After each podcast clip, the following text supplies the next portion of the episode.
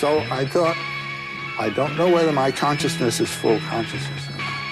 I don't know whether my being is uh, proper being or not. But I do know where my rapture is. So let me hang on to rapture, and that'll bring me both being and full consciousness. And it worked.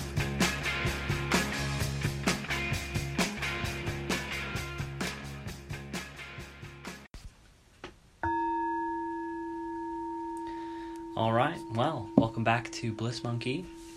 I'm joined today by Linus Holmes. None the, other. Uh, no. None other, indeed. Say hello, Linus. Hello, Linus. Good, good. So our uh, our topic today is art, mm, which yeah. couldn't be more broad. It couldn't be more broad, unless, of course, we said life. Yeah, yeah, well, indeed. maybe maybe my life is art. Oh, there we go. Very um, good, yeah. I, I guess the impetus for this conversation is, at least in my mind, a uh, course that we're both doing mm. at Royal Holloway called uh, From Aestheticism to the Avant Garde. It's always a really nasty one to say to people, I find. It's, yeah. I always get caught up in the words. Uh, yeah, I can't like, spell it. Indeed, it's like, you know, just go Aestheticism to the Avant Garde, you know, that sort of thing. Uh, and like they're none the wiser to what it is by the end of that sentence. So yeah, yeah. Um, but I'm basically uh, curious. We have a incredibly um, enthusiastic professor mm. named Eric Robertson. Shout out to you, Eric Robertson, if you're listening to this. Um, and he's exceedingly. We, we have two professors. They're they're both very artistic and interesting. Indeed. But Ro- Robertson is especially kind of um, well, he his. artistic consciousness is online. Mm. Let's put it that way. Mm. The the eloquence and the, the verbiage that he's yeah. able to kind of whip out uh, in regards to like pieces of futurist, cubist art and poems is it's impressive and really interesting. Yeah, he's incredibly uh, well read on the subject, and if nothing else, he just has such a passion for it as well. It's like yeah, he can he could he could analyze these things for days. That sort of thing. Yeah, and that's the thing that I find so. Uh, compelling I think about um thinking about art is that it like opens your mind to a new kind of uh well yeah a new dimension. Mm. So I was I was curious um because because you mentioned this before before we started recording that you you had a kind of artistic awakening artistic mm. not autistic yeah of course um an artistic awakening. oh, could, could you uh, uh could you run me through what what you meant by that? Well, I mean, like, obviously I have been encountered with, you know, good bits of art, that sort of thing, before this point. Like, I don't know, there have been just uh, amazing bits of theatre, whatever, plays, films, just all that, all that jazz before this point. But, like, that was uh, a very specific sort of set of uh, emotions, which was, like, more adrenaline, sort of fear-based, that sort of thing. So, I don't know, you go see something hugely epic, uh, like, let's say, whatever... Uh, Lord of the Rings um, in cinemas, that sort of thing, and then you see The Woman in Black in theatres, uh, and you're like, oh my god, I literally shat myself, that's so scary. um, but like, when it comes to, you know, uh, art for the sake of like emotions which aren't based on like making you crap yourself, um, it all really came together last year. Because, as you do, you fall in love for the first time, that sort of thing. So you start feeling these different, uh, you know, these, these beginnings of these things which you think, as a teenager, uh, gross. Uh, or maybe not teenager. Maybe I'm being, you know, far too harsh to most teenagers. As a twelve-year-old, you think, uh, gross. Um, but, yeah, it was it was the case of... Um, so I started falling in love, and I kind of started looking at particular sort of just actors doing, like, little scenes and that sort of thing. And thinking, I would have got nothing from this a year ago. I would have, you know, just, like, oh. looked at this and thought, he's doing that scene. And I'm like, ah, there is so much I am able to discern from that because I can feel it now in a certain way, which oh, I could not beforehand. Yeah. So you had, like, a kind of emotional reference point. Yeah, for, kind of. For what they were doing. Yeah, or maybe just a fake emotional re- reference point.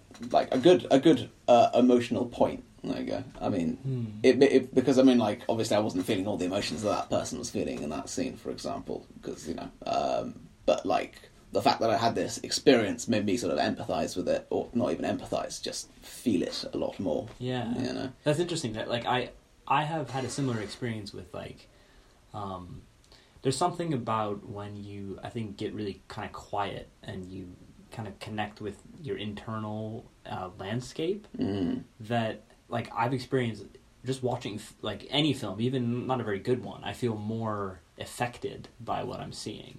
Mm. Almost because, I'm not sure, it feels like I'm I'm a little more emotionally sensitive to to just, to, to the world, maybe. Yeah. Um, but I, I think love is an excellent vehicle for cracking open those... Mm. Yeah, those like, tins of worms, yeah, indeed. Yeah, because it's very easy to, I think, be calcified and to, like, kind of shut yourself off from the kind of, like, mm. vibrancy of life. And, and yeah. it seems like artists typically are...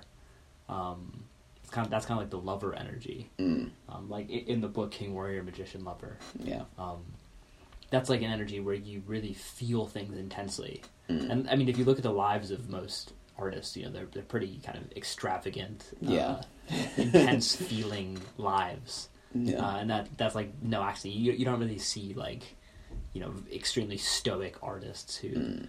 I mean, I'm sure you do. Yeah, but, but, but you, like but the artists again, that you think of yeah. are like flamboyant or very like extravagant, and they, they they're embroiled in controversies, or they're mm. drug addicts, or like or whatever it is. Like, there's a reason Picasso cut off his ear, that sort of thing. Yeah. Picasso, is that Van Gogh or Picasso? Oh, Van Gogh, yeah, shit, no, oh my god, imagine if Picasso cut off his ear. Just classic, indeed. Oh, you can tell I go have a university level of education. You know? um, oh, let's bring me back to first year. Um, It wasn't a big thing, but like when we were doing a class, um, and it was something to do with Van Gogh, I think. And it was just like, ah, I just, just got shut down by Callum just because, like, oh yeah, no, Van Gogh wasn't popular at this time. And it was like, uh, actually, he was. And I was like, oh, okay, that's it. Yeah, those are exactly the types of, um, those are the types of, I don't know, it, it, it's fun. Like, the reason why I enjoy the class aestheticism is because I feel so out of my depth speaking, mm. speaking about anything to do with. Like artistic reflection on like the the Poor Fisherman by yeah. Pierre Puvis de Shamon. Yeah, like I'm just is it like Chamonese or is it Shamon? Yeah, yeah. Like it, yeah. it's enjoyable to like kind of think about subject matter and mm. um, shading and like the, the composition and stuff like that. It's enjoyable, mm. but I, I can't help but feel like I'm yeah. shooting in the dark. I'm, I it, it is just a guess, but maybe that's. I don't know, that, that's part of the experience. Like, yeah. I'm comfortable with that. Indeed. Well, I mean, if nothing else, it's not every day that you sit down to look at a piece of painting and think, huh, okay, I'm going to spend, like, a very long time examining this thing, uh, and so I can, you know, fully appreciate it. Um, I don't know, maybe it's because I have a relatively short attention span, but, like, I don't know, it, it's, it's very illuminating, sort of just, you, you know, having to look at it and try and find all the tiny details which were... you know, hidden or whatever, or just, um, you know, there to be seen, but not to be seen if you're just, like, sort of glancing over it, that sort mm. of thing. Uh, and it's it's very interesting doing that, largely because, I don't know, sure, you'd do that for, for poems or whatever, if, you're, if you've got time. But, like, you know, it's... You, you the, the problem I have with galleries is that galleries do tend to be hu- too huge, that sort of thing. There's always mm. another thing which I've got to think, oh, shit, well, I've got to go see that, that sort of thing.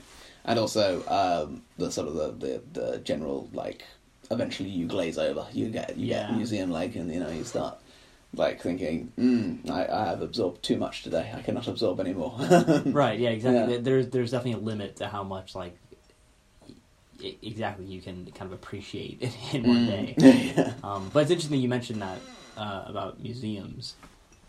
Uh, I think... Uh, I'm, I'm curious to know what... Uh, exhibition experiences or um, gallery experiences have been like the most blissful or impactful on you? Mm, mm. I mean, it's it's quite a difficult question, just because uh, I don't know, like I say, just the, the the gallery thing didn't become such a huge thing until like the last year, which means it's quite a limited one. Um, like the Canadian Gallery of Fine Art was pretty fucking great, but only largely just because it was hilarious because. I did a course last year on the philosophy of art, and throughout the whole course there was a big old thread using the example of Andy Warhol's Brillo boxes, which were just these, um, uh, he painted like, I can't remember how many, it was something like twenty-three identical boxes uh, based around this product, Brillo pads, mm-hmm. uh, and it's exactly the same, minus the fact they're made of wood rather than cardboard, like the design is identical, et cetera. And my girlfriend at the time, like, she hated it, and I thought, ah, this is brilliant. And so we sort of went round a corner of the room, and there were five of them just there, and we didn't realise. And it was like, ah, oh, this is excellent. And she was like, oh, this is infuriating. I hate this. And it was, it was ah, I, I loved that. It was, it was such a visceral reaction, you know. It was, yeah. What was it about the? What was it about them that you, beyond like having the kind of spiteful, like yes, mm, was, um, what what was it about them that was like so interesting to you? Well, I think it's it's concept art, that sort of thing. It's it's like, uh, you you see a Brillo box and you think that's whatever, that's just a you know, a box. Um, but you you go to this particular place, you go to this particular you know zone. It's made by a particular person with a particular intention. Mm. And there's like, oh, I'm trying to bring the fact that this isn't just, you know, some box. This is someone's, you know, designed this to make it look really, you know, pretty in its own little way. Um, and, and you know, it's it sort of it sort of brings something out, which I think is just very smart and very clever. Um, and also, for some reason, makes humans think it's incredibly valuable, um, which I also love. Uh, yeah. yeah. Like, to the extent where I thought, oh, I could I could save up twenty grand at some point in my life and buy one of them. And then I could say I owned a bit of Andy Warhol. I mean, that'd be pretty great, mm. uh, if nothing else. Um, but, yeah, no, my ex at the time said she'd be furious if I did that with such a large amount of money. Yeah, fair enough. Well, I mean, yeah, th- th- there's something, like, about to say about the kind of circus or the, the theatre mm. of, of art. Like, the whole... Like, like at the Tate, when you go and you see, like, a like a shovel... Mm, like mm. just a shovel hanging from the ceiling, mm. and there's always the kind of people like looking around like, oh wow, what does it mean? Was this um, one of your experiences? Uh, yes, yeah. yeah. I've also seen like you know like the classic like red dot mm. or something on a canvas, or like it, it kind of very, um, I don't know, I, I don't really know how to describe art like that, but it does seem like it's a concept. It's yeah, like, there is something to say about it. Like you're actually having a very unique experience when you're trying to decipher what this pile of bricks means. Mm. Or, or like, why someone would decide to do this. Uh, that That is certainly, like, a type of experience. Yeah. Um, a type of an artistic experience. That certainly hasn't been, like, my most enjoyable mm. exhibition experience. I think I think that's the, one of the very irritating things about art for me, which is perfectly understandable, uh, is that I don't like going into things unless, of course, I understand something about them. That sort of thing. Like, um, there is just a, a very large amount of art history you have to know to be able to, you know, at least... largely appreciate something mm. to some extent. Um, I mean, sure, you can get the basic image, that sort of thing, and you can think, okay, I can see what he's going for here. But, like, with some more abstract things, like, I don't know, just to go into more to the simplest things, it's like, oh, they decided to do this, that's pretty cool for, I don't know, no particular reason, that sort of thing. Mm. But then you, you go deep into it, you have a deep dive, you discover things about it, and you're like, oh, that makes sense suddenly. This is, you know, just part of you know, some grey expression of such and such. Yeah, um, yeah, I, I see what you mean. I also think that there's, like, a danger of over-intellectualizing the mm. whole, like, art experience. Mm. And it being, like, like getting so embroiled in the, um, the symbolism of these, like, this certain color palette that was chosen because it's, it's like, it represents the guy's mother or there's something mm. to do with that. Like, th- there's many layers, in for sure. But, th- but then there's also, like, the just aesthetic impact of, like, wow, that's something about this weird shape hit yeah. me. And you, you don't really need to know all the other stuff. I guess it's I guess it's kind of like anything, though. But, I know, I think that's, to some extent that's true, but, like, with more modern stuff and more, like, abstract things, there is just, like, okay, these are some colourful dots, that sort of thing, which which does look precisely like it's just randomly placed on a on a, on a canvas or whatever. Mm. And for that, you, you do, you literally, like, I can't see, you know, why you would enjoy that without knowing the context of the painting, that sort of thing. Mm. Like, maybe maybe you can, maybe you can, but, like, to some extent, I think there's, like, a society level, like, you would you prefer something like, uh, I can't think of any of your names. I'm just trying to think of just imagining just something which was very basic lines and scribbles. Um, uh, I want to say Kandinsky, but I, I don't think I could name a name, because... Kandinsky's pretty, like, complex, though. Mm, yeah, indeed. Maybe like Miro? Miro, okay, like indeed, indeed. Because uh, I do have an Not image... Not to say that Miro isn't complex, but no. It's more like kind of lines and simple shapes. Oh, is he the one, the, the lines and the red cubes and the blue cubes, or is that... Yeah, there's some Miro behind you, actually, on the right there to the left, those the oh, blue and white ones. These ones, yeah, indeed. Yeah. Well, you see, that's the thing, is like, that is far less on a on a basic level, on a just like uh, first glance. There are a lot more like, you know, uh, old older sort of more Renaissance paintings, which are just far more uh, aesthetically complex and interesting than that that sort of thing. Um, and that does add the whole question of, oh yeah, I could have done that that sort of thing. When obviously you couldn't have done that because, you know, there's probably something very smart behind that. But the point is, you need to know the context. You need to have some sort of understanding of what he's trying to get for, you know. Yeah, I mean, I look, I, I see what you mean, mm. but I, I don't agree with you. Yeah. Oh, fair enough, yeah. I think that, like, I think that even uh, art, the, like, I don't understand much art at all. Mm. Like, I, I, I'm a, I'm a very much a novice. I don't think I've ever taken an art history class. Maybe, like, a, a module here or there. Fair. Mm. But, um, I don't know, I, I still feel like I... Uh, I really like some pieces of art that don't have that much of like a. It, they don't seem to have all that much like quote depth to them. Mm. Like, have you ever seen uh, Alexander Calder? I think is his name. Uh, which one's Alexander? Like a sculpture Calder? Artist who like kind of really finely balances just like he's almost like a three D version of um, Joan Miro. Oh really? Okay, yeah. But like I, I find that really compelling, mm. beautiful.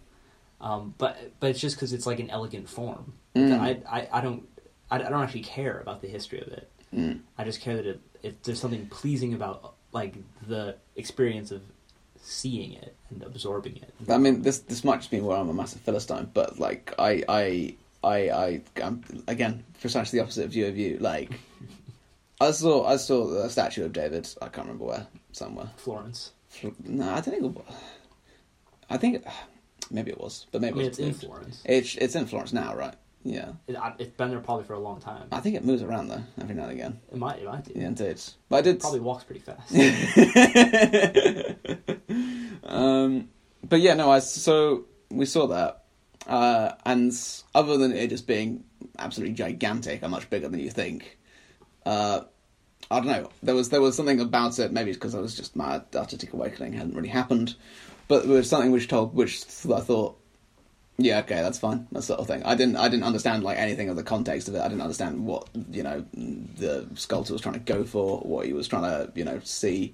I could just see a big man with some fairly great abs, sort of doing a a, a weird hand pose and just sort of looking off into the middle distance. Mm-hmm. And you know, I didn't, I didn't have any concept for like how sculpture had developed up until that point, which made it so, you know, amazing, that sort of thing. Yeah, but I don't think you need any of that. Like, mm. and and I'll, I also don't think that you need to like feel compelled by every piece of art that mm. you see. Mm. Like that, I, I I don't know. I think it's a there's definitely a temptation to think, at least from my own perspective, oh, I I don't find this interesting because um, I don't know enough about it. Yeah. When in reality, it's just like, I just don't find it interesting. That's true. And, and that's perfectly okay. And I'm, yeah. I'm not going to waste my time, like, learning about something that I just don't care about. Ah, but that's the thing, though. I do think I would have found it incredibly interesting if I did know the history about it. That's the thing. Mm. I mean, this might just be me deluding myself. You never know. um, but uh, there's something there's something about knowing, like, a process of something, to understand the intentions of something, which yeah. makes something just so much more interesting. Like, I don't know. I was um, just watching some videos on the internet the other day, and just sort of, it was like a little thing uh, about uh, like Harry Potter and the Basilisk, that sort of thing, and it was just talking about like the the concept of uh, like basilisks freezing, uh, freezing. So oh no, well so okay, so bas- basilisks. Uh, if you if you in the Harry Potter world, if you were just to look at a puddle of water and to see the basilisk in the reflection, then you get petrified, that sort of thing. You get yeah. frozen. And it's like, it's the, the concept of the Gorgon, Medusa, that sort of thing. Right, right, right. And like, for my whole life I thought, oh, that's a pretty cool story.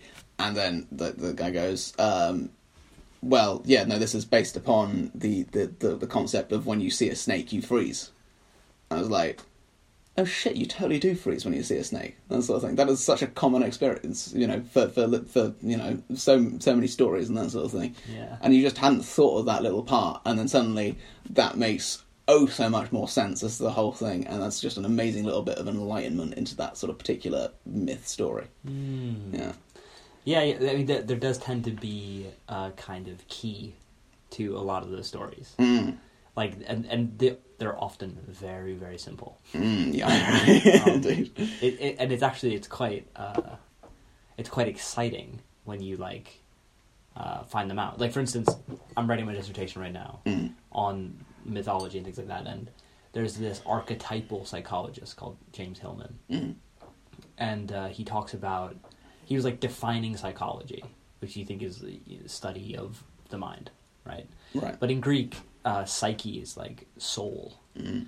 And logos is, uh, well, logos is a difficult word to define. Mm. But, you know, some definitions are, like, logic or reason or, you know, investigation. Yeah. Like, like logical reasoning. Um, to combine the two. Yeah. um, so, so, so, what is it then? It's like the it's the it's the reasoning of the soul, mm. or it's the uh, you know discerning of the soul. That right. That's like what the practice of psychology is. At least if you were to kind of etymologically break it down. And when you do that, you're like, whoa, damn! I guess what what we're doing in psychology is plumbing the depths of our our own selves, which is so true. Mm. That's obviously exactly what we're doing. Yeah. Um, but yeah, it's, it's like it's little like. very obvious like breakdowns of oh just, just point it out. It's just like oh yeah of course that makes sense. yeah yeah yeah it dates um yeah the, there's quite an interesting kind of seeing behind the curtain, that sort of thing, in a yes. certain sense, but also in a kind of a, a more satisfying way than just sort of seeing behind the curtain, because seeing behind the seeing behind the curtain sort of implies you can see the magician's fingers pulling all the strings, that sort of thing, and you're like, oh okay, the trick's that. Which is, I don't know, pleasing in its own way, but, like, being able to see how a story just sort of develops from a certain human point of view um, is something, I like, there's something very, very sort of just amazing about that, about sort of human creation, um, which is in some ways more amazing than the myths themselves, you know. Yeah, well, the, the, the, I'm actually, I'm writing on this right now. Oh, and it's, about, it's about how the myth is an expression of your own experience. Mm. The, the reason why we tell stories and the reason why the greatest stories we call myths are because they're they are true to your life. They're true to your experience yeah. all of the time. Mm. The reason why there's like perennial myths of, of like the sun gods or heroes is because that's actually the exact experience that you are having most days of your life mm. in different ways that uh, you know people resonate with. Uh, that's why when you watch like you know the Avengers films or something, although mm. it's you know fantastical and like uh, Hollywood inflated, yeah. the, the basic themes are there of like challenges and redemption and mm. uh, overcoming struggles and, and things like that. Like there's something in that story that is actually in your life, and that's what you're connecting to when you find these myths. So. Mm. So, um, you know, compelling and interesting. Uh, and that, that that's actually how meaning, that's how you, like, really discover new meaning in your life. Like, mm. when, you, when you're watching a kind of, like, I mean, this has happened to me. I've been watching, like, a, a action movie, or not an action movie, but, like, a superhero movie. Yeah. And there'll be, like, there'll be something that, that they do in response to, like, the main character does in response to some situation where I'm like, I actually relate that to something in my own life, like the oh, day yeah. before. Oh, right. I'm like, what? Oh. It, it's like it, it's a weird. Um, it's like a technology because yeah. the fact of the matter is, myths come out of humans, mm. right? Humans create them, yeah, and they create them because uh, they create them as as functions of their own life. So when you're engaging with the myths, you're you're also engaging with your own life at the same time, mm. and like oh, there's a lot of. Humanity is reflected in the stories that they te- that it tells. So like you, that's why you learn, like you know yourself through the external projections of yourself. Yeah. In myth. Mm. Um, yeah, it's a it's a really interesting topic that, and that that's the reason why these like this thing like the Gorgon, like of the Medusa. Yeah. That was that same theme was like. J K Rowling just put that into her story, and that, that yeah, became a really it's... important part of the story, and like yeah. really compelling. And that's not because J K Rowling came up with it. No, J K Rowling is borrowing in a massive manner, but you know, yeah. right? But ev- every single tradition is borrowed in that sense, yeah. and they're not they're not necessarily borrowing from the tradition before them. Mm. She may have been inspired that way, but they're borrowing from the human experience, yeah, because it's it's common to all of us. Mm. So that's like that's why those things are always like touching, even even if it's like Harry Potter. Yeah, indeed. Versus yeah. like Medusa, like completely different types of things. But it's very interesting though. I mean, like, just because on the on a general sort of level, just the Harry Potter has always been very. I think it's probably just because it's a children's book and you read it when you're a child, that sort of thing. Or I don't know, some people read it when they're adults, but still, it's like you read it and you you just you just look at it base level and you go, whoa, crazy, that sort of thing. But like, you know. There's just like probably this whole other world underneath the surface of, you know, different themes and that sort of thing. Um, I mean, I'm sure, I'm sure. Maybe this was because I'm a very unobservant child, but um, it's like the general threads of love just going through the whole thing. Is, is like, you know, and, and I don't know. It, it feels like I should have I should have paid more attention to that because it was just so obviously just everywhere and that sort of thing. Uh, no, but but so the um, the thing about. What makes a story great mm. is that it connects to those, to like the very human things in it, mm. and it incorporates them. Um, so there's actually a reason why you didn't see all, yeah. the, all the love threads in the beginning of Harry Potter, and there's a reason why when you rewatch it, you're not going to find the same things that you found interesting when you were twelve. That makes sense. And it's because it's a mul- it's a layered mm. like narrative that has been so successful because it's successfully integrated all those different layers of meaning into like one. Complex story. It's the same with like Lord of the Rings or Star Trek. Yeah, or Star, Star Trek and also uh, Harry Star Wars. Star Wars. That's, that's the one, indeed. Yeah. But it's like, and there's actually a, there's a literal roadmap to writing this thing. It's called the hero's journey. Yeah, yeah, indeed. So if you like you, George Lucas was reading uh, Joseph Campbell. Mm.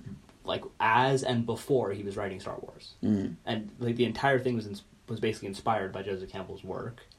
And Joseph Campbell was on the set when they were filming. Really? He was like consulting with them. That's cool. Yeah. So like, he, his fingerprints all over it, and his fingerprints. He, he was basically just a scholar who, you know, pulled together in a very coherent and understandable way, mm. an intelligible way, all of these themes into like a kind of, yeah, a, a mega theme, like mm. the, the monomyth is what he calls it. But it, it's no mystery. Like, it, it's never been a mystery, actually. It's, mm. everybody has known this all the time. It's yeah. just, it's, it's most, just now most it's of the time it's codified. Yeah, indeed. Most of the time it's just unconscious. Like, yeah. there's always a canon of myth in, like, any any culture. That mm. that actually is what a culture is. It's, yeah. a, it's a body of myths and I- ideas that mm. keep perpetuating through generations. Indeed, like, there's no society which hasn't been held together by stories we tell ourselves. Yeah. Sort of thing. I mean, although... I, And then again, it's it's very interesting to sort of figure out like how much people actually believe those myths. I mean, I had a, I had a Greek uh, Greek history t- uh, tutor last year, who was who was fairly convinced that the myths were more stories rather than like accepted fact, that sort of thing. So it's like, oh yeah, it's, this is something which, you know, the the Greeks would like sort of, you know, see the moral in and see like the importance of. Um, But I think also it's like related to like in Plato, Plato's first or second book, where he's like, "Oh yeah, no, we should stop teaching kids like the myths of, let's say, the Iliad, because that's just not how the gods would behave." Um, and it's like, you know, there, there's there's clearly some uh, unaccepted canon which has been made by humans just for stories. Um, and I, well, I, I don't know. I think I think the interesting part of that is where where those myths stop being confused for stories and start become, you know, the real life adventures of gods in people's eyes, that sort of thing. Yeah, th- there is definitely a, um, I guess I, th- this has been kind of definitely a field of interest of mine for a little while now. Is like mm. reading mythology as a as metaphor, mm. but al- also as more than metaphor, as like an actual account of what it means to be human in a in a kind of imaginal space. Yeah. Like, it, essentially, reading a myth is like is like having a dream. Mm. Like there there are quasi-human forms. It's like a fantastical, phantasmagoric like setting, mm. and th- things are happening that are kind of human but kind of not. Mm. And in that's actually this, our psychological reality. Yeah. Like the the extent that. I that that someone may be suffering from like paranoia or anxiety or depression, that that's entirely based inside of their psychological experience, mm. and and it's it becomes very intense, becomes very, you know, manic. Like you, you can have incredibly blissful experiences of, or or for instance, if you're bipolar, like all of those things are like happening within the human psychological system. Yeah. And there isn't any, quote, reality to them. Like, you can't knock on wood. You can't, it's not like a true story in the sense of, like, I don't know, like, you, you can't document the places that you went when you were extremely depressed or extremely elated. Mm. But but that is very much the fact of what it means to be human. Yeah. For, for most people, everybody goes through these, like, fluctuations of of mood, even though life may be very beige in, like, you know, like... Dude, the, always. in, in, in, like, in, like, a material sense. Yeah. Like, you can still be walking through a, like, a beige parking lot and be mm-hmm. listening to, like, Metallica and, like, be freaking out. Like, you, you, you... All of it is within the psyche. So I think mm. reading myths in a way that you understand, okay, the, when I'm doing this, I'm actually changing my own consciousness as I'm reading this. Yeah. Like, I'm actually, I'm there in mm. a sense. And, uh, yeah, of course, you, you, you can debate about what, what's the right place to go or, or the wrong place to go. Mm. But I think that there, there is this, like, reality of, of images, of, like, psychological images, like, the imagination that, that we live in. Like, everything that is around us was first created in the imagination. Mm. Like, an architect comes up with things in their head, draws them on paper, and then slowly that idea that's in that realm is slowly transformed into, like, a physical space. Yeah. That, and that's the same with everything around us. Like, cars and roads and, like, food. Like, all of it is, like, kind of has its genesis in this very squishy realm of ideas. Mm. And but then we just take the real thing for granted and don't really uh, pay too much attention to, like, the source of it all, which yeah. is this... this weird space of psyche that it's, can it's, come out of. I mean, like, that's a very interesting point of just, like, the psyche as in, oh, just, just uh, in your personal opinion, um, because obviously we have material reality and that sort of thing. But, um... allegedly. I mean, yeah, allegedly, indeed. Let, let's... a lot of us relying on this, yeah. you know, for this general conversation to happen. Uh, maybe we are just two dots just inside some tiny brain or something. But, um... yeah, no, just, uh... in terms of that, like, what's your opinion on, like, uh, how how sort of just, like, feelings and thoughts sort of influence people? Because surely if we just live in a reality, we would see a reality, that sort of thing. And rather this would just be, you know, we would consider this, you know, a formulation. We'd consider that a corner, and then we wouldn't see anything else past that and that sort of thing. We wouldn't be touched by anything. We'd see a form, and it's like, that is a form, right. you know. Uh, but there is certain, you know, emotional emphasis we put onto things. I mean, like, you know, thought in your reading, is there anything? Is there anything from that which you've, you know? Uh, well, yeah, there's a lot. I mean, it's it's kind of jumping into psychology, psychology a lot there, but you know. Yeah, but it's all that. That was a lot of, like, philosophy of mind, mm. and I've taken, like, two philosophy of mind courses, and a, a lot of it is, like, it gets, you know, very abstract very quickly. Oh, I'm sure, yeah, because it's the definition of, of abstract. There's, there's, there's nothing to put your hang your hat on, yeah. so to speak. Um, but like th- this is where I find phenomenology really, like, compelling, because mm-hmm. it's phenomenology is kind of the study of um, of your phenomenal experience, yeah, of the subjective experience of being a person, which is important to note because there is no objective sp- experience of being a person. Mm. Yeah. Any objective experience is actually a subjective experience. Yeah, because like, it's, it's subject is is experiencing. You're experiencing from your body rather than all the bodies. Yeah, indeed. Right, because yeah. you you cannot you cannot have a view from nowhere. Yeah. So like the the school of phenomenology with like uh, Edmund Husserl and then Heidegger and like Merleau-Ponty, and I haven't I haven't really read that much of the other like uh, phenomenologists, but like for instance, Heidegger talks about how there's like two ways you actually interact with the world as as a mind, mm. you, or like objects. I mean, and this will be a kind of, you know, boiled down, redacted, like mm. bro science version of, of Heidegger. Love me some bro science, yeah. But it's like, so say you have that glass right there for like water. Um, there, there. Just are, making sure that people at home can hear it. Yeah, it does exist. I yeah. think. It does make a sound. There there are ontic properties to it. There's, like, physical properties to it, mm. which include the sound that it makes and, and the hardness of it and, and its weight and what it looks like, like the, the physical properties of, of an object. Mm. And uh, then there's also the the utility of the object. It's like there's a reason for it, for it being there. Yeah. So there's there's what's called objects that are present at hand, which is basically just things that you can observe and like make scientific measurements about, like I just said. And then there's things that are ready to hand, or objects that are ready to hand, which means that you use them in intentional action. So like mm. you have a glass, you're not thinking about the weight and the, the feel of the glass, you're just using it to drink water. Yeah. And you like, and it's the same as like writing. Like if you if you're writing, you're not thinking about the pen and all of like the the weight and the mechanics of the ink and shit. You're just, just like going for emotion. You're thinking yeah. about the words that you're putting through it. And yeah. the pen is in a sense becomes you. Mm. Same with driving. Mm. Like I mean, I, I don't actually have a driver's license, but I know that many people that do. If you drive like a you know a standard or stick shift car. Yeah. Um, You, you you automatically are shifting the gears, and like you, your body has merged with... I mean, probably the same is true for cycling.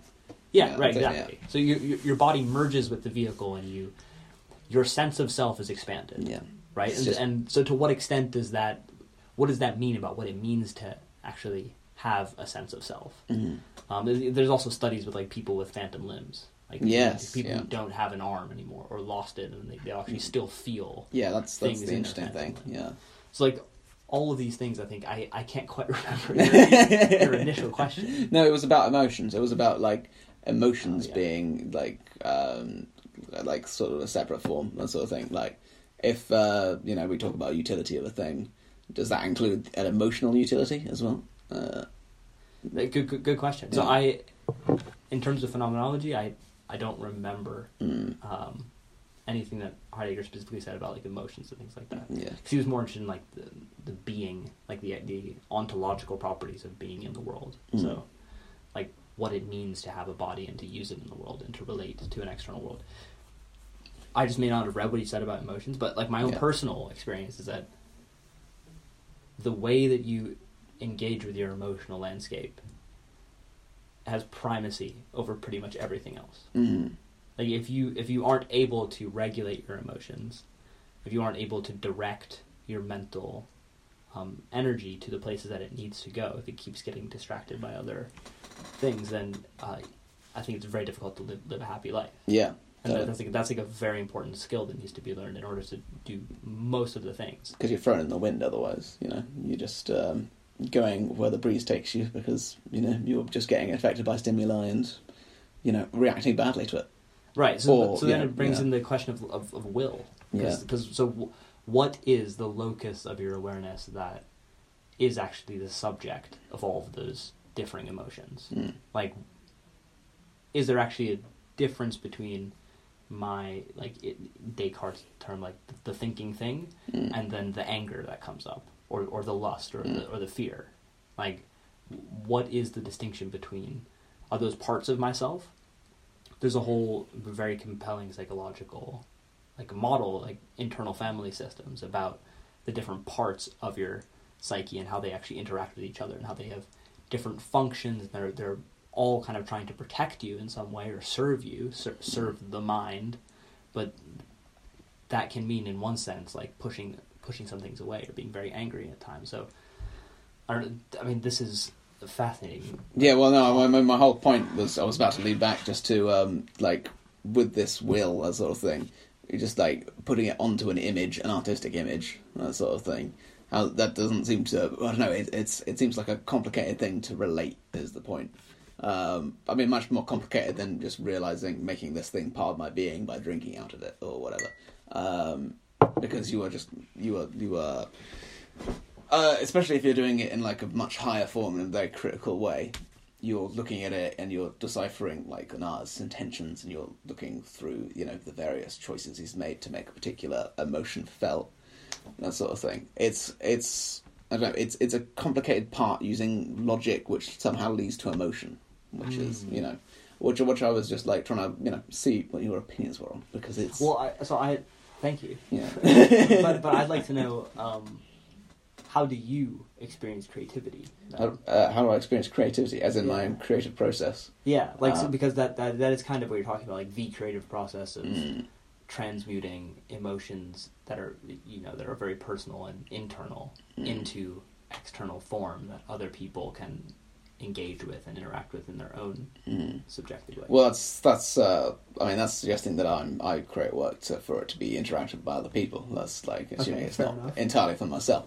Not to say that I don't mind people, you know, reading my stuff. It's just like, you know, um, I I'm not exactly published or anything. yeah. But um, yeah, I don't know.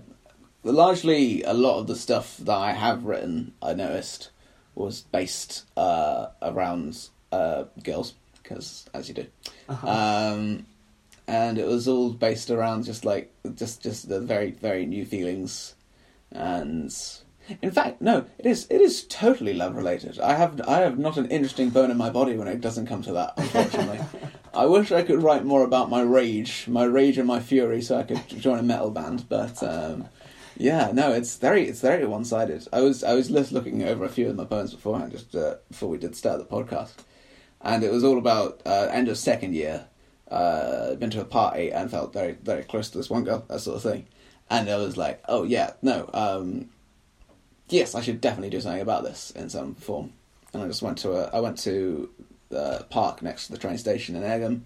Uh, sat down, summertime, lovely day. Just sort of just started getting out writing, just because I was feeling incredibly lovely, and I was thinking, oh yes, indeed, it's very nice to not feel like a teenager anymore. Um, yeah. Um, so that, I don't know. It's it's it's all based around romantic feelings. That's my thing, because uh, that's very powerful. Very powerful to me. Uh-huh. Um, I mean, like I noticed that half of them are good love. Other half are like, ah, shit. Um, I have no way of doing this. That sort of thing. That's a good proportion. I feel like. Yeah, indeed. Half and half is all right. You can easily skew. Yeah, I, I just need to tell you know. past Linus to have written a few more, so he could have evened the scales a little bit more. But uh, yeah, yeah sure. indeed, uh, I'm sure. I'm sure. Looking back at all that stuff uh, during the sad times, would have wrote maybe even write even more sad poetry. So you know, mm. indeed, oh, the whole canon. You know, but uh, okay, the, this is I think because part of the way that I experience creativity is by almost alchemizing feelings that I find difficult or.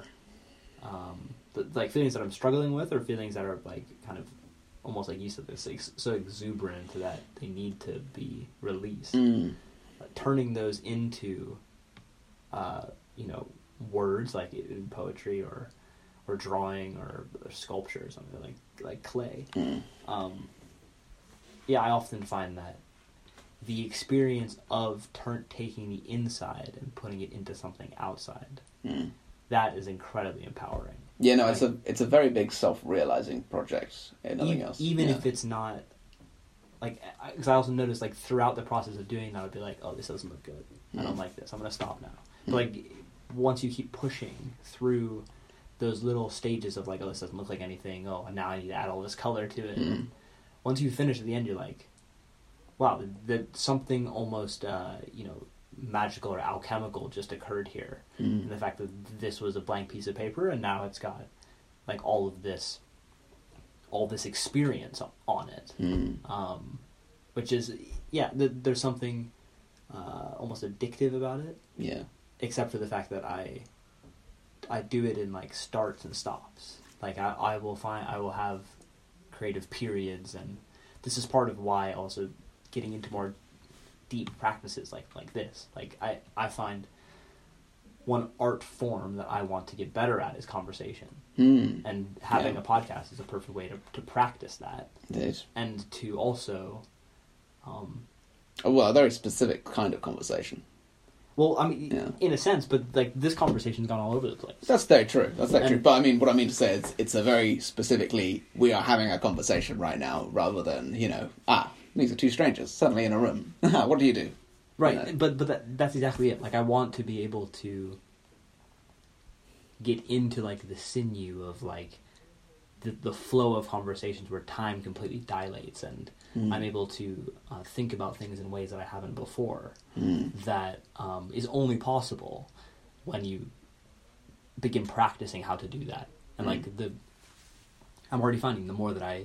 record conversations with people, the more that I'm able to um, go back to places where I feel like I, I could develop ideas in a certain yeah. way, things like that. So that that's a very... Well, I was going back to that podcast we had the other day about, what was it, transpersonal uh, psychology? Yeah. Um, the, the third third way, the sort of the conversations between people, because it is the the best way of, you know, either getting criticism or just discovering extending things. Right extending yeah that's yeah. it because, you know, at the end of the day, uh, you know, just sort of trying to talk to yourself about your issues, that's, you know, fine, you know, you might you might gain something, but someone else outside your body can see you are being a dick about this. You know, you may not think you're being a dick about this because you are the hero of your own story, that sort of thing. Um, but when another person tells you that, you're like, oh, oh, okay. You may not want to listen to them, but you're, you, you've been very clearly sent a message there, that uh-huh. sort of thing. Um, hopefully yeah. neither of us are being called, you know, just casually called penises by our friends, but, you know. um, yeah, hopefully hopefully we're we're a lot more lovable than that at this stage in our life. But you never know, indeed. Yeah. Uh, yeah. Um, so what what is your art? My art? Um, well, I mean, like, I do write. That's that's basically my main thing at the moment. I have been uh, ignoring the prospect of getting into drawing, because I didn't really want to get into drawing, like, at the beginning of last term. But um, it's one of those things which just didn't happen, unfortunately. Mm-hmm. Um But no, I, I, I, I like writing because I just don't have the I've I've never had the technique for anything else. Like what I've what I wanted to do, mm-hmm. what I've what I've had the thought of since like last year, last winter. I had a great just day walking in like the, the one of the earliest snowfalls in uh, whatever December or January in Canada, and I was like, oh my goodness, I want to fucking learn violin and just do shit like that. Nice. Um, Because I did, I did do a lot of music back at school, but I never had the commitment for it because I was a very lazy, lazy teenager. Um, and so, yeah, I just, I just thought, yeah, I should, I should definitely come, come back at some point and go back to my music lessons, go back to singing and piano, because if nothing else, it would just be really charming to be able to just, you know, play a tune on piano, some some random house, and just go, hey, here's a Christmas tune or whatever, you know. Yeah. At Christmas time, of course, because, you know, having a Christmas tune in Easter would be ridiculous. Uh, yeah. No, I mean, yeah. So I do, I do really want to get back into into the music. You know, so what? I mean, one thing that I really like thinking about is the, is the prospect of getting into new artistic forms. Hmm.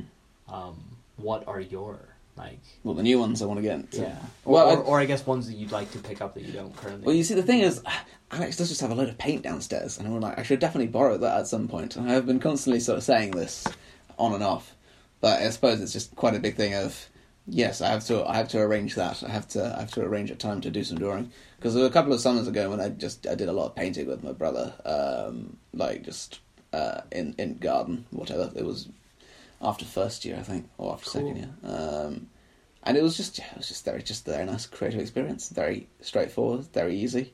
Um, I'll I'll paint with you, bro. Yeah, I'd love to paint with you. Indeed, let's just it's it's springtime, you know. Let's yeah. get outside and do some things. Um, yeah, let's get some portraiture going. Some por- I don't think mine would be very flattering. Not because I don't love your face. It's just, you know, I don't think I've got the technique for it. Yeah. We could do a series, you know, yeah. hang up in the shed. That'd be great, indeed. And hopefully, gradually, they resemble your head more and more. Yeah. Yeah. Well, I mean, you you could do a futurist, this cubist version of. Uh... This will totally go over. Uh, the heads of people at home, but um, this is just I was starting to draw something vaguely nice, and well, not vaguely nice, but I was trying to draw someone vaguely nice, and then I ended up with that. Whoa!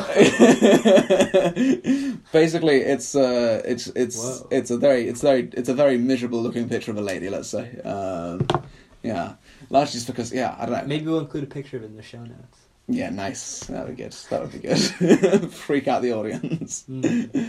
Yeah. Well, I I mean, I, I would like to try my hand at painting. I, I don't... I honestly can't remember the last time I've ever really tried that. Mm. Um, yes, no, I didn't ask. Not, what, what's your art? What is my art currently? Yeah. Um, I mean, well, I'd pretty say busy I'm, at the moment, but yeah. I'd say I'm, I'm practicing conversation mm-hmm. as an art. Yeah. Um, trying to make that a yeah, consistent part of my life. Yeah. Um, but you know, I, I've I've really enjoyed sculpting with clay. Mm. That's like really enjoyable for me. Um, I did ceramics in high school. Like I did a, an A P, which is close to a, an A level in it. Right. Um, really love doing that, and yeah, I guess things are very busy now with like an incredible amount of schoolwork and mm. uh, other things like that. But one art form that I I've, I really want to try. is stained glass. Oh, wow. Yeah, that'd be great. I really want to try, like, making, like, uh, just panels of, yeah. like, in, like, maybe abstract forms and then, uh, I don't know, like, flowers or, like, or, or hearts. Mm. I, I don't know. Like, I, I just feel like there's something really cool about seeing, like, sunlight streaming in through stained glass that mm. I, I want to get to a point where um, I could, like, you know, fill a kind of, well... maybe make panels for a dome. Yeah, that'd be cool. In the future, that like a stained glass cool. dome. It's not it's not very similar at all, but you've seen those like little Venetian glass models, those sorts no, of things. Have you not? Oh, okay. Well, basically, uh, they just blow glass and they just bend it into really tiny, ornate little animal shapes, that sort of thing. Uh, and it's really neat stuff. Uh, they've just got lots of little colours and that sort of thing, and it's they've sort of like managed to just poke the little bits. Uh, I don't quite know what the full technique is, but like just the blowing glass thing, it just looks blowing really awesome. Glass yeah, indeed. Really cool. It does it? look really cool. Yeah, indeed. That would be that would be. I always I don't know when I was little because I was quite into fancy games. I, I always thought yeah, it'd be great to be a blacksmith, that sort of thing, because that's a good art form. That's like oh yeah, yeah I'm making cool. things out of metal, you know, with my hands, really hammering some shapes. Yeah. Um, although I do have a feeling I wouldn't be very good at it. Uh, yeah. And to be fair, I'm I'm I'm from a family of carpenters on my dad's side. Oh, really? Yeah, I am. But uh, is your dad a carpenter? No, no, he's an architect. Well, basically, my great granddad was a carpenter. Then my granddad was like uh, an engineer, both of uh, nuclear and aeroplanes. Oh wow! Uh, indeed, and... not at the same time. Uh...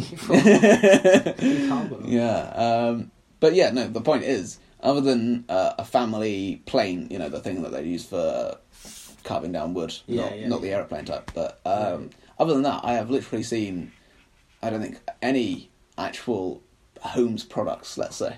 Huh. None, none, nothing, no no artifacts, I don't think. Which is interesting, considering so many years. And you'd assume that they didn't just do it one hundred percent commercially, they would have had some things, some memorabilia, that sort of thing. Like, yeah. you, you got any family crafts? Oh, yeah. I mean, yeah. my one of my uncles is doing a lot of woodworking now mm. um, in his retirement. Yeah. I was I, I have a, a, one of his wooden spoons around here somewhere. I can't... I don't know where it went. Um, but, yeah, the, do, you, do you know the lathe? The like, lathe, yes. The, uh, yeah, yeah, the thing. Tool? That, yes, indeed. Like I, spins and then you... Yes, that one, that one, indeed. Yeah. I was doing I was doing the plane motion again, indeed, when I should have been doing the lathing. Yeah, indeed. um... Yeah, there's that. I mean, my dad's extremely creative. Mm. Like, I mean, if you listen to the previous episode of the podcast, or yeah, one of the previous episodes, uh, we talk about his creativity a lot, which I, I find very inspiring. Mm. Um, yeah, I mean, I have a great, great uncle on my dad's side who has the patent for uh, the cow grates that they put in front of locomotives. Really? Yeah. Well, I mean, he, the, the guy's dead now, and the, the patent is probably... Oh, yeah, but still, that's, but, but that's, he, he, that's like, a really that. interesting claim to fame there. Yeah, and I think I think he actually also invented the snowplow. Really? For... for um, that's pretty huge. Yeah, yeah. like like the big-ass plow that, yeah. they put, that they put in front of a train. I guess he would just, like, right place, right time, just invented that. Yeah, fucking hell, that's um, awesome. Yeah, but I can't, like... Otherwise, I mean... No, I think I, I think the people in my family are quite creative. Mm. Yeah. To be fair, I think this was this was this was quite a big a big turn off for me. Was that on my mum's side, my my grandma uh, and my mum are both very artistic, uh, in you know paint and that sort of thing, um, and so is my sister, and my brother to some extent. Um, My brother actually tried, actually does. He's, I've got a couple of posters up in my room next door. Um, I've seen it. Yeah, cool. they, they're very cool stuff. And he hasn't done much recently, but you know, busy, busy. But anyway, the thing was that I was always under the impression that uh, I was shit because uh, I, you know, started off shit because I was a child being shit, that sort of thing. And there's no matter how many people thought, yeah, no, no, you're not that bad. I was like, no, I'm terrible, that sort of thing. So I think I think that's another another sort of thing which is quite kind of. Might have might have just put me off the whole child going going back a bit, but it might have t- put me I don't know, maybe me less artistically exploratory. I'll say that. Yeah, child. I mean, childhood is a very formative. crucial time yeah. for having the right amount of um, mm. support and encouragement. Yeah, and I mean, nobody starts off mm. you know, being incredible at anything. Yeah, that sort of thing also started my love for murder, et cetera. You know, good old childhood. There you go. Yeah. um. All right. Well, I, you know what? I've got a little surprise for you at the end. I'm gonna let's do a little bit of uh, what I like to call uh, word association. Ah. So I'll give you. What about... you say you like to call it? That's what it's called. It's, it's, it's called. um. Yeah. Well, run these words by you. You must answer with the first word that comes into your mind. Okay.